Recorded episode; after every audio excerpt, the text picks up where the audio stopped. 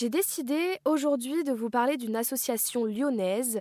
Elle s'appelle l'ANIAC et existe depuis mai 2022. C'est une association qui a pour objectif de proposer un accompagnement complètement gratuit aux personnes qui sortent de longues maladies, notamment le cancer. Je suis avec Sophie Caruso, fondatrice de l'association. Bonjour Sophie. Bonjour Mathilde. Mais alors, que propose exactement cette association? Euh, on propose aux personnes de pouvoir euh, être accompagnées euh, de façon individuelle dans le cadre d'un espèce de coaching, mais aussi collectif dans le cadre d'ateliers, parce qu'on travaille beaucoup sur la dynamique de groupe et la pérédance. La pérédance, c'est donc l'aide que s'apportent des personnes qui ont traversé la même, le même traumatisme, qui ont la même histoire. Donc là, en l'occurrence, c'est plutôt des femmes qui ont traversé un cancer.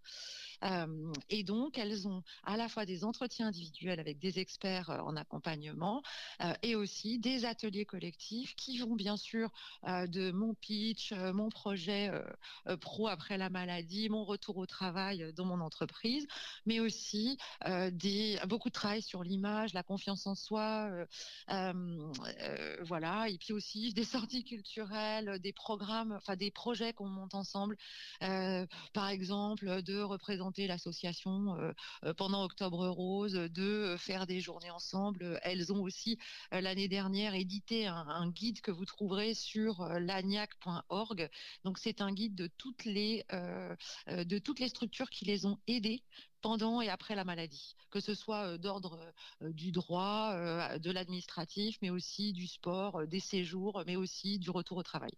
Donc en fait, vous, n'aidez pas les personnes une fois que, que la maladie est, euh, euh, c'est, éteinte ou c'est fini. C'est, ça peut être aussi pendant euh, cette période. Exactement.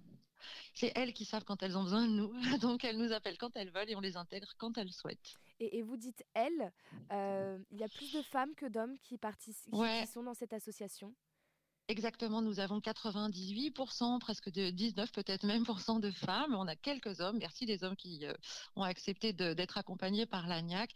Et ça, c'est parce que euh, euh, bah, il y a encore une vision genrée et que les hommes n'ont pas l'habitude de se faire aider et que la communauté médicale, entre autres, propose moins d'aide aux hommes qu'elle soigne. Si demain, euh, moi, je vais sur votre site internet, euh, euh, quelles sont les étapes? Comment ça se passe quand on veut rentrer, enfin, participer à cette association, être aidé? Est-ce qu'il y a des étapes, si vous voulez bien nous les expliquer? Hyper simplement, vous allez euh, sur lagnac.org euh, et donc euh, sur la page d'accueil, vous avez un gros bouton, je crois qu'il est jaune, qui s'appelle Je souhaite être accompagné. Pour plus d'infos, cliquez ici. Ça n'engage à rien, mais en tout cas, vous, remplissez un tout petit formulaire qui nous permet ensuite de vous recontacter, d'identifier avec vous le besoin que vous avez et de vous proposer l'aide la plus adaptée. L'association est gratuite, tous les accompagnements, il n'y a, rien, il n'y a pas de frais pour les personnes qui sont accompagnées, pas du tout. On va trouver des financements ailleurs, c'est-à-dire euh, à la fois des financements publics et privés pour euh, financer tout ça. Et... on a aussi un volet de bénévoles formidables euh, depuis le début de l'assaut qui vraiment font un travail incroyable. Merci à vous, Sophie Caruso, d'être venue sur RZN Radio nous expliquer le fonctionnement de votre association, la NIAC. Euh, je le rappelle, c'est une jeune association qui a pour objectif de proposer un accompagnement gratuit aux personnes qui sortent de longues maladies et qui souhaitent retrouver une vie professionnelle. Vous pouvez retrouver toutes les informations sur la niac.org et sur rzn.fr.